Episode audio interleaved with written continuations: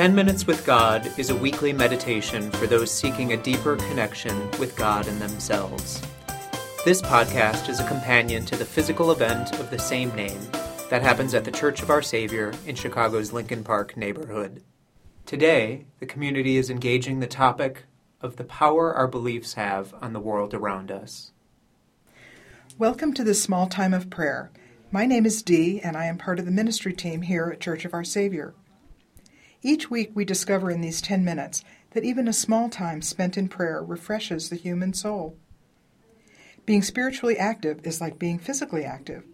Just as our muscles would notice if we went outside and sprinted for 10 minutes, it is my belief that 10 minutes of focused spiritual work can be felt in our lives as well. This week, I'd like to focus that effort on the notion of belief.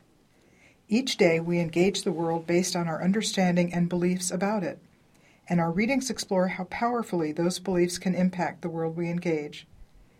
I'd like to start with three brief statements from the Dalai Lama about his beliefs. I believe each human being has the potential to change, to transform one's own attitude, no matter how difficult the situation. I believe that it is essential to appreciate our potential as human beings and recognize the importance of inner transformation. What I believe, according to my own experience, is that a calm, peaceful mind is a very important element for sustaining the body in a balanced way. In these three statements, the Dalai Lama indicates that there is a power within each of us that can make radical changes and have powerful effects through their mental orientation to the situation at hand.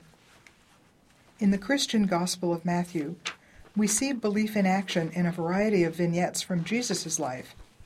In each, Jesus works powerful miracles and reminds those around him that faith and belief is a key element that makes them possible.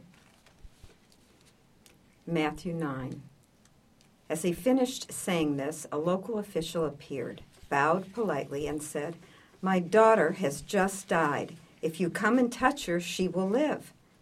Jesus got up and went with him, his disciples following along. Just then, a woman who had hemorrhaged for 12 years slipped in from behind and lightly touched his robe. She was thinking to herself, If I can just put a finger on his robe, I'll get well. Jesus turned, caught her at it, then he reassured her Courage, daughter. You took a risk of faith, and now you're well. The woman was well from then on. By now, they had arrived at the house of the town official and pushed their way through the gossips, looking for a story and the neighbors bringing in casseroles. Jesus was abrupt. Clear out! This girl isn't dead. She's sleeping. They told him he didn't know what he was talking about. But then Jesus had gotten rid of the crowd. He went in, took the girl's hand, and pulled her to her feet, alive. The news was soon out and traveled throughout the region. As Jesus left the house, he was followed by two blind men crying out, Mercy, Son of David, mercy on us. When Jesus got home, the blind man went in with him. Jesus said to them, Do you really believe I can do this? They said, Why, yes, Master. He touched their eyes and said, Become what you believe. It happened. They saw. Then Jesus became very stern. Don't let a soul know how this happened. But they were hardly out the door before they started blabbing it to everyone they met. Right after that, as the blind men were leaving, a man who had been struck speechless by an evil spirit was brought to Jesus. As soon as Jesus threw the evil, tormenting spirit out, the man talked away just as he'd been talking all his life.